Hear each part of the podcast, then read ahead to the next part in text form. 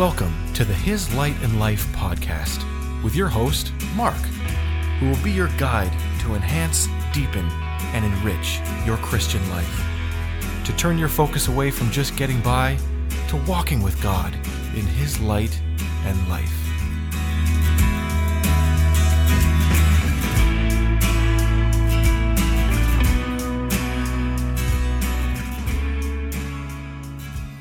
Welcome back to His Light and Life. We are talking about the law of first and second law of thermodynamics, meaning the first law that all of the energy that's here on the earth is all the energy that will ever be on the earth. The second law of thermodynamics, meaning that with the use of any energy or the conversion of energy from one form to use it in a usable way, it results in a product or results in energy being of less use. Right. The best example of this that I know is we're going to return to the fossil fuel analogy is oil. Now, you think of oil in the ground. In that state, it's a highly usable form of energy. And we know it's a highly usable form of energy because of all the different things we can use it for. You can make a table out of it. You can make all the plastics in our life. All of those things are all made out of, you just look around where you're sitting. You're just surrounded by things that are made out of dinosaurs. That's really what they are. Biological life that was here a long, long time ago has been brought out of the ground, and it has been refined, and it has been converted into something that is usable. Now, it's still not as usable as it originally was, being a living dinosaur. So that's a higher form. The dinosaur dies and decays. Now it's a lower form. We take that fuel, the energy that's contained in that fuel, that fossil fuel, and then we convert it into a plastic table. That's less usable. Now you could take that plastic table and burn it, and then you've released that into the atmosphere, and it's even less useful. That's the second law of thermodynamics. That's the law of entropy. It's like going down a flight of stairs.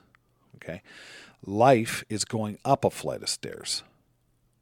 Taking simple, God took dust to the ground, and out of that he formed man. That's going all the way up a flight of stairs. The law of entropy is going down a flight of stairs. Every step down, you end up with a less usable substance form. Okay? This is important now because this brings us to where we are today. If the population of the earth, now you have to understand something here. I'm speaking to Christians. This is a message that is for Christians, because it presupposes a certain specific thing about a God and a creator and why he did what he did. Okay? So if you don't believe in God, then it would be interesting information, but it wouldn't be of much use to you because there's a part of it that you couldn't understand. You wouldn't be able to see, and by not being able to see it, you would still have a lot of the views that you have about God now. And that is this, that this earth was only ever designed to sustain a very, very specific group of people. And I'm not talking racism. I'm not talking anything in a social construct that you could ever imagine.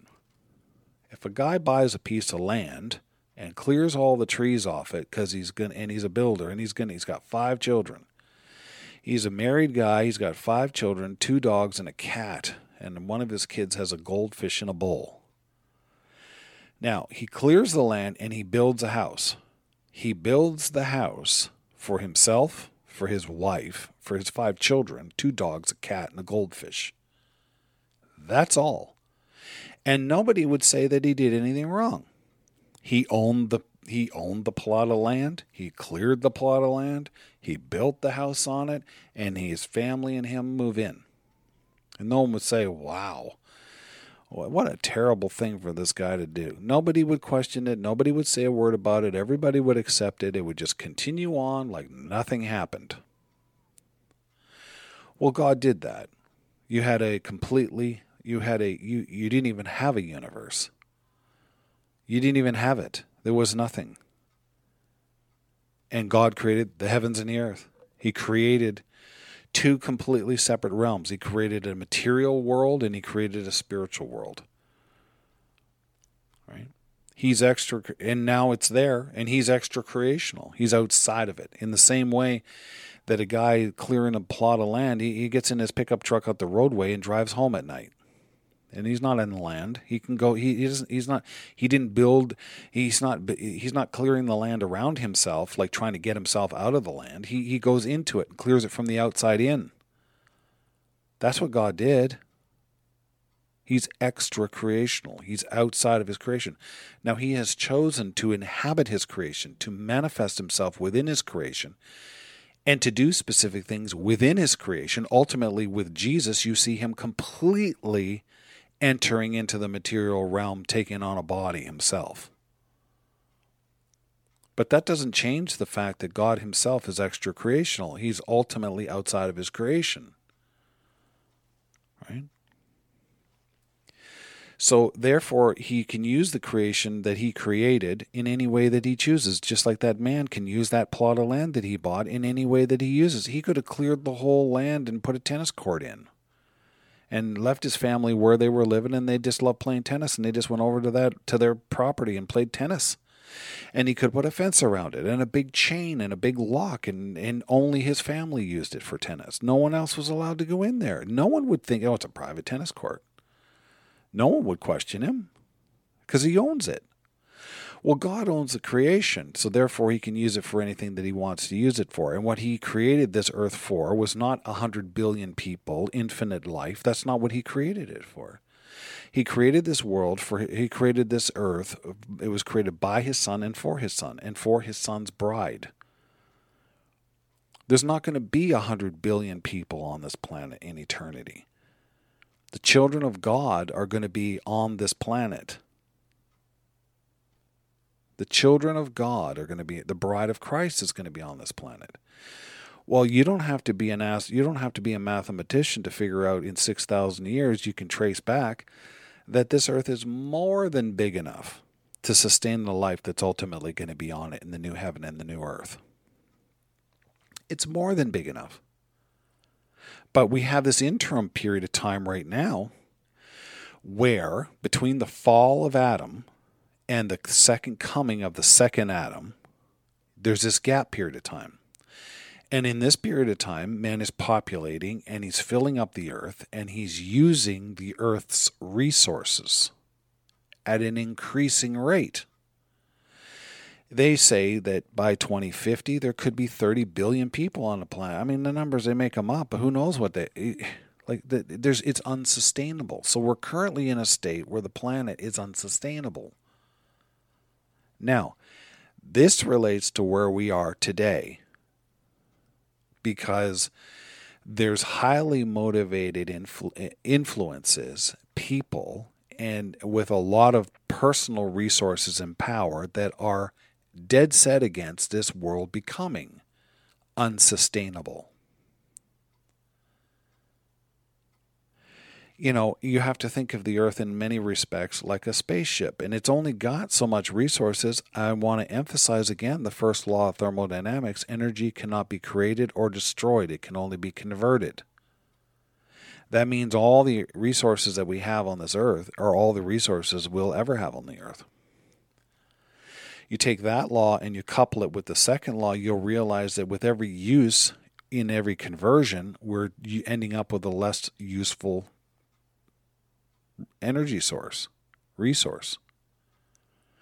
So that would mean that the more people that are on here, they're going to need the use of the converted energy that is here, the energy that is here being converted into other usable energy to sustain their very existence. But while they're sustaining their existence in an increasing number and volume of people, it's going to result in more and more and more discharge of unusable forms of energy based upon the second law of thermodynamics. Now, if you were the people who had influence and power if you were the people, the corporations, and the powerful families and money brokers, etc., you would be very, very much against that happening.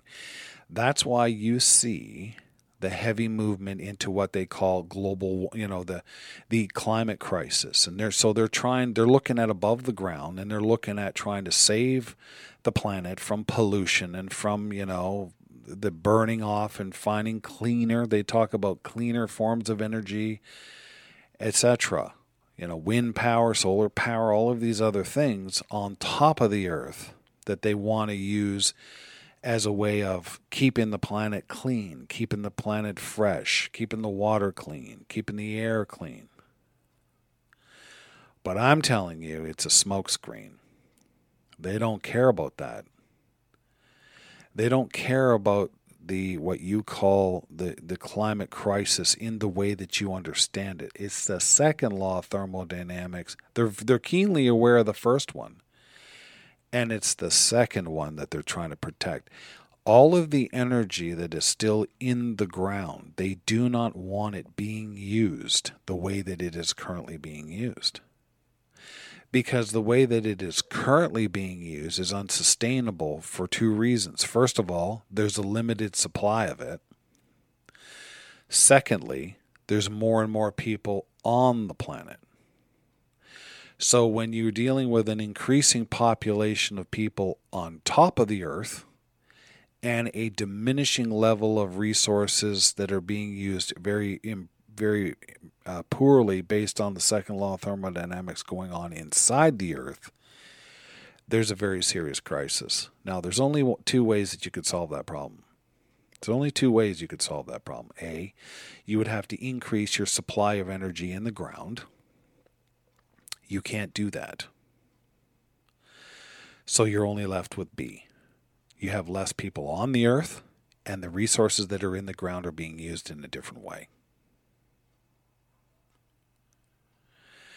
Now, they come to that conclusion because they don't know that this earth is simply a prototype. This earth is going through its second cycle right now. It has fallen twice, and it will be reborn again. So the earth was formed, fell under Lucifer's rule. It was reformed and fell under Adam's rule. And it will be reformed the third time, when the Lord Jesus Christ comes back. And that's why it says in Revelations, and I saw a new heaven and a new earth. Not a different one. This one, reborn. Okay? Now, the times that we're in right now, for the believer, you have to understand this earth is plenty big enough because it was only ever designed to contain the bride of Christ. The church is going to live on this earth for all eternity. That is a people, a massive amount of people of every tribe, of every color, of every creed, of every place from this planet, every geographical location on this earth.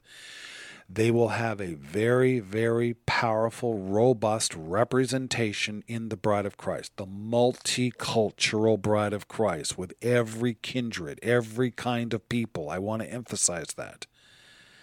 Every race that's ever been, every group of people that have ever been known, they will be in the eternal kingdom of God. They will make up the coat of many colors, if you will, that Joseph was a type. Remember, he was covered in a coat of many colors. That's what it'll be. And this earth is plenty big enough to sustain the life of that. And that's all that it was ever intended to sustain. That's all it was ever intended to hold. If God had wanted this creation to go on and on and on without the fall and the interruptions that had occurred, it would have been hundreds of billions of miles around. We would have never, ever been able to fully populate it. He didn't do that because it wasn't necessary, because there was only a certain amount of dinosaurs that were ever going to be on this earth, and then Lucifer fell. They would be the energy resources that Adam and his lineage would use in the further development, ultimately bringing to birth the Lord Jesus Christ on the earth, who would be the King of Kings, and then he would be the king in reigning and ruling and loving his bride. There's a very, very dangerous level of thinking that is occurring right now on this earth. As we get to the very end of the end times, there's a very, very dangerous, villainous group of people and thinking that is moving and doing whatever they believe they should or could or can do to prevent this earth from running out of resources in the way that it is. And they believe it is their role. They're fallen. They are not led by the Spirit of God. They don't understand anything that I have said to you. And they are moving at breakneck speeds to preserve this planet, which they believe is their home, that they own, and they are therefore responsible for what occurs on it. So back to our analogy of the man who buys the field and he clears the field to build a house for his family. They believe it's their responsibility because they have the power and the resources and influence. They believe it is their role to preserve life on this planet, to keep this planet life sustainable as long as possible. And they can't make any more resources to put in the ground. That's not possible, right? There's no possibility of that. So guess what has to occur? You have to have a massive reduction in the amount of people that are on the planet.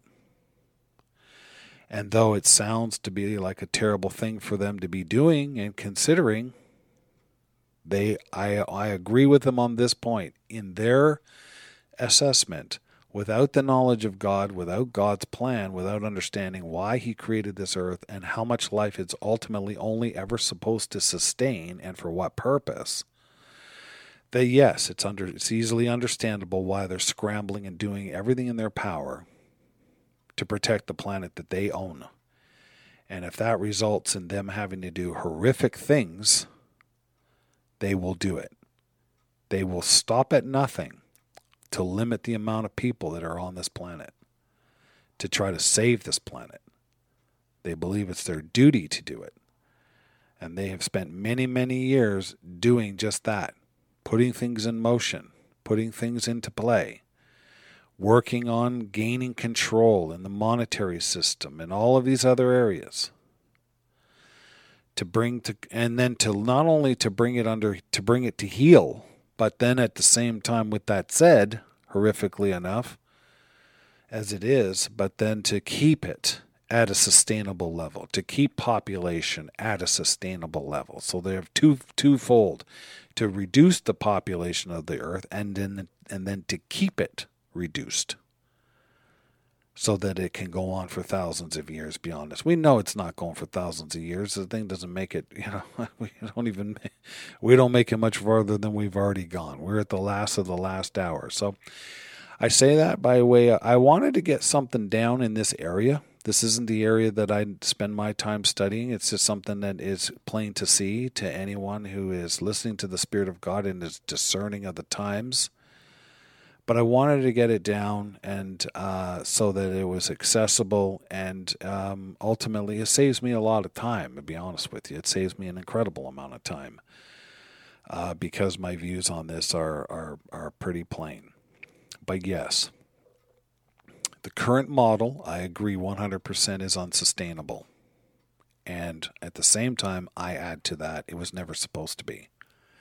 If God had wanted this earth to be sustainable for life for a long, see, whether you're a new earther or whether you're an old creation Christian, this earth's only 6,000 years and we've wrecked it.